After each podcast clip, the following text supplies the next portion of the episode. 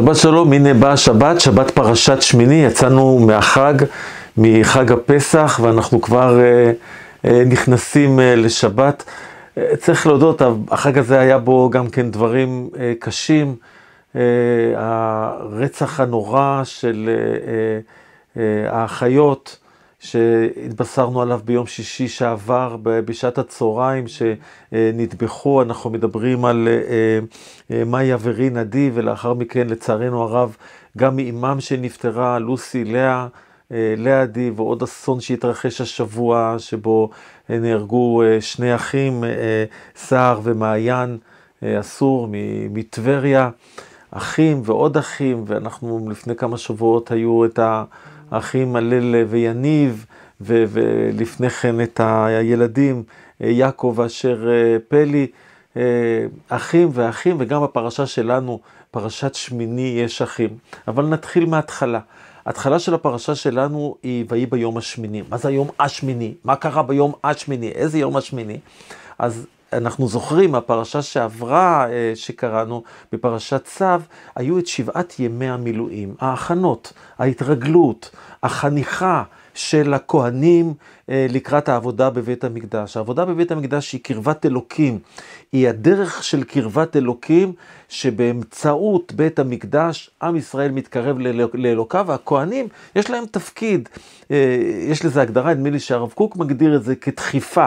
מה זה דחיפה? זה, זה חלק אחד של הבגד שלנו שמחובר לחלק השני, הוא מחובר על ידי תפר, אבל חתיכה אחת מחוברת לחתיכה השנייה. זה לא צינור, זה לא אה, מצד אחד נמצא, נמצאת השכינה, מצד השנייה נמצא העם, ובאמצע יש את הכהונה שהיא עושה לנו טובה, והיא זאת שמחברת בינינו לבין הקדוש ברוך הוא. התפקיד של הכהונה הוא דחיפה, הוא החיבור, הוא ההצמדה של, ה, של, של עם ישראל אה, לקדוש ברוך הוא. והנקודה הזאת מאוד מאוד חייבים אה, אה, לחדד אותה ולבאר אותה, וננסה לדבר על זה אה, בהמשך.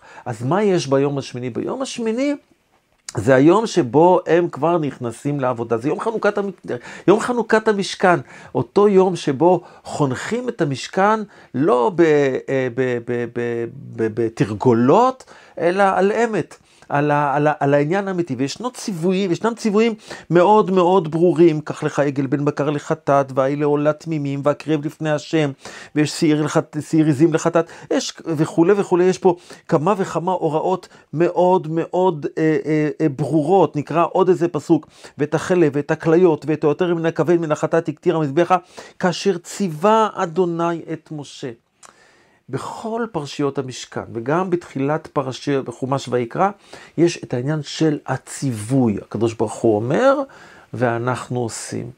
ואז אנחנו מגיעים אחרי שכבר מכינים את כל הקורבנות, מניחים את הקורבנות על המזבח, וככה אה, מתוארים אה, אה, הדברים אצלנו בפרשה, וישחט את השור ואת העיל, ואני אה, קצת אה, מדלג, וישימו את החלבים וכולי, הם שמים כבר את כל הקורבנות, את כל החלקים של הקורבנות על המזבח, ואז קורה משהו מאוד מאוד מיוחד. מה קורה? ותעצי אש מלפני השם, ותאכל על המזבח את העולה ואת החלבים. מה קרה? לא הם בעצמם הביאו את האש, אלא ירדה אש מן השמיים. ירידת האש מן השמיים זו ההסכמה האלוקית. זו בעצם ההכשרה האלוקית של המקום, של המקדש ושל העשייה שלהם. ומה היא אוכלת? היא אוכלת את החלבים, היא אוכלת את כל החלקים של הקורבנות שהובאו על גבי המזבח. ומה תגובת העם? וירא כל העם וירונו ויפלו על פניהם.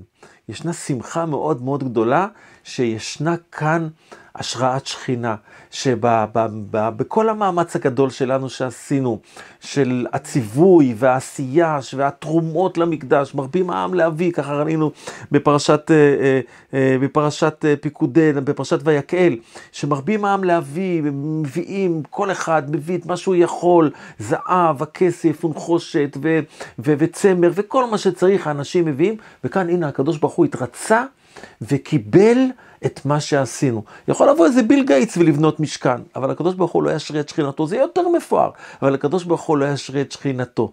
בסופו של דבר, כשאנחנו בונים מקדש, אנחנו המבחן הוא האם הקדוש ברוך הוא משרה את שכינתו בתוכנו. וכאן המבחן אה, אה, עמד בהצלחה. הקדוש ברוך הוא ישרה את השכינה.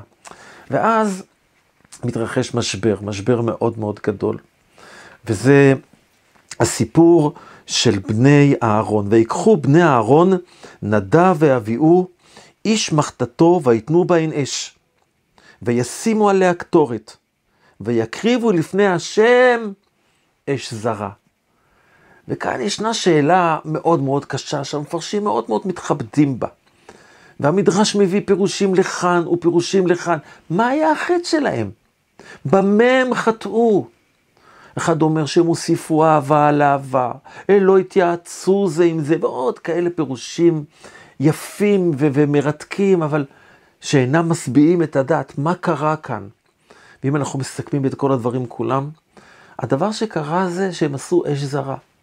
שהם עשו משהו שהם לא נצטוו עליו, שלא ביקשו מהם, הם התלהבו, הם התרגשו, הם רצו לעשות הרבה מעבר, כמו שאמרנו, להוסיף אהבה על אהבה, הם, אה, אה, הם, הם אה, יצאו מגדרם, אבל הדבר הזה הוא אש זרה.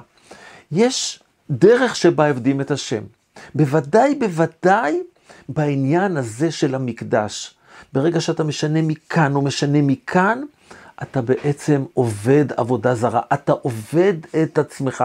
ישנו איזה מין מושג כזה שבזמן האחרון שומעים אותו יותר ויותר, אבל אני חושב שבכל דורות ישראל.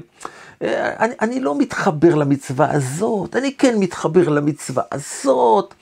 אה, יש כאלה שהגדירו את זה, אני דתי, לפי דעתי, אני דתי לפי איך שהדברים נראים לי. מה שטוב לי אני עושה, מה שפחות טוב לי אני פחות עושה, לזה אני מתחבר, לזה אני לא מתחבר. אז היסוד של היסודות הוא העניין של עול מלכות שמיים. ישנו ציווי, לפעמים הוא נשמע קר, מנוכר, טכני ביותר, הכזתות של פסח שצריך לאכול אותם, אה, אה, וכן הלאה, כל מיני הלכות, פר, פרטי הלכות כאלה ואחרות. אנחנו שומרים אותם ומקיימים אותם, אם בא לנו ואם לא בא לנו. הקדוש ברוך הוא ציווה אותנו, וכך אנחנו עושים. כמובן, יש עניין של לעשות את המצוות מתוך שמחה, הפוך זה חטא, אנחנו נראה את זה אה, אה, אה, כשנגיע לסוף החומש, יען כי לא עבדת את השם אלוקיך בשמחה ובטוב לבב. הדבר הזה הוא, הוא, הוא, הוא חטא, צריך לעבוד את השם בשמחה ובטוב לבב, להוסיף לכל המצוות שמחה וכולי, אבל צריך לדעת שאנחנו חייבים לעמוד בגדרי ההלכה, באותם ציוויים מאוד מאוד ברורים, שהם אלה שכובשים אותנו, ותכף נדבר על העניין הזה של, של הכיבוש, כשנדבר על ענייני מאכלות אסורות. אבל כאן צריך לשים לב לתגובה של משה, והתגובה במיוחד, במיוחד של אהרון. ויאמר משה אל אהרון, הוא אשר דיבר אדוני לאמור, בקרוביי אקדש.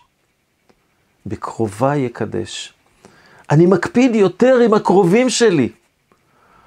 איתם אני מדקדק כחוט השערה. מהם אני מצפה יותר. בהמשך שנראה שהקדוש ברוך הוא מבקש מעם ישראל להיות קדושים, אז זה כל העניין של להיות קדושים.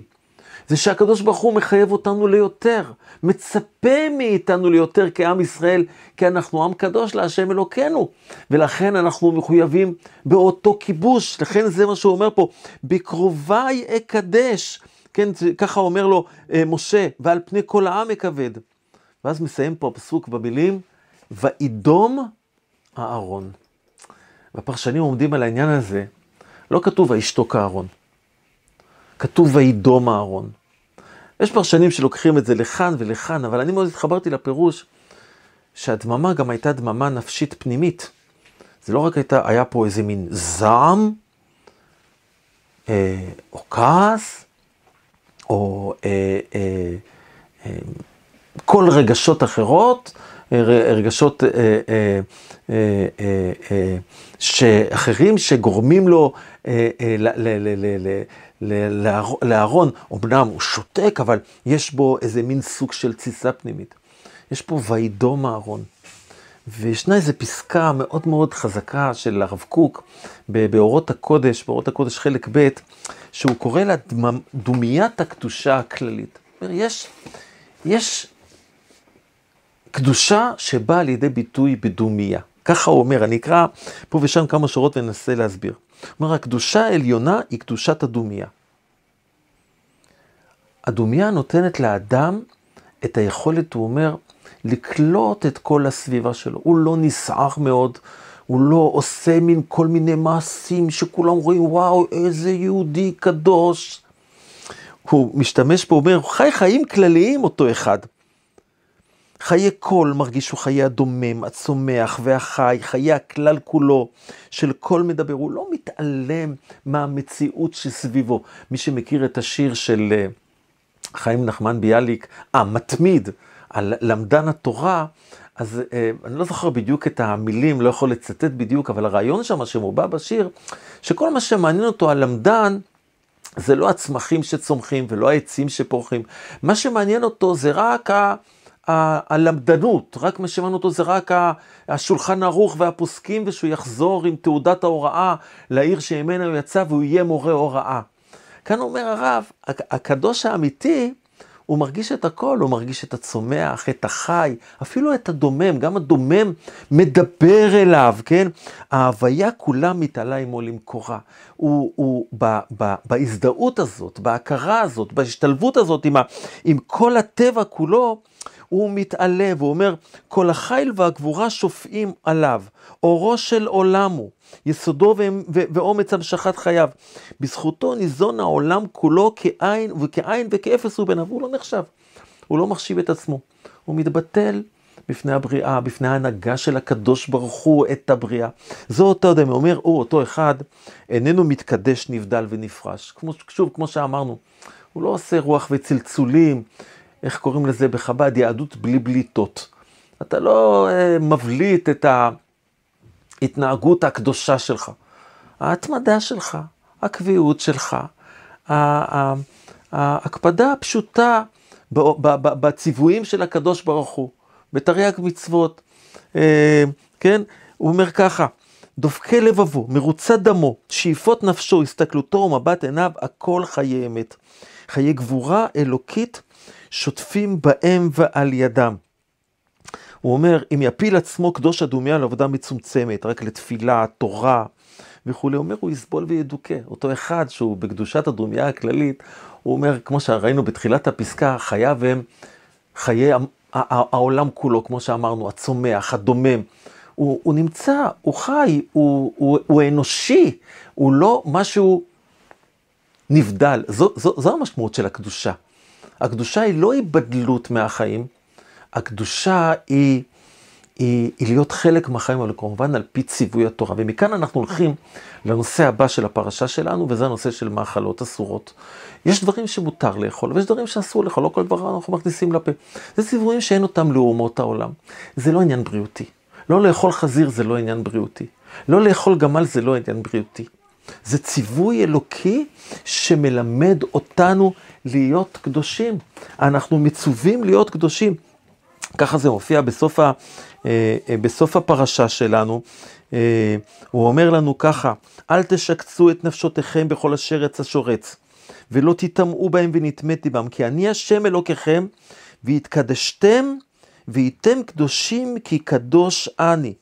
ולא תטמאו את נפשותיכם בכל אשר עץ השורץ. אנחנו, הקדוש ברוך הוא מבקש מאיתנו להיות נבדלים. ואיך אני נבדל? אני מצליח לכבוש את עצמי. אני מצליח, יש לי יצר, אני ראה, זה טעים, זה טוב. חז"ל אומרים, לא יאמר אדם אי אפשי בבשר חזיר. אני לא רוצה בשר חזיר.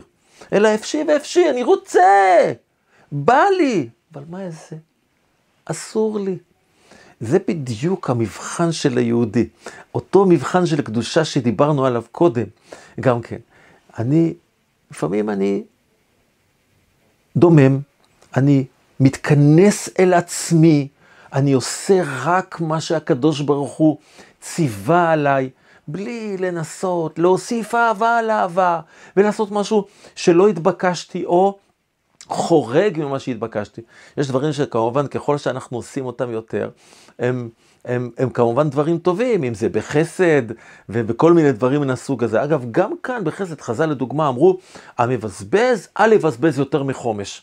זאת אומרת, אם יש לך ממון, מותר לך להוציא עד 20% מהממון שלך, כדי שלא תהיה עני.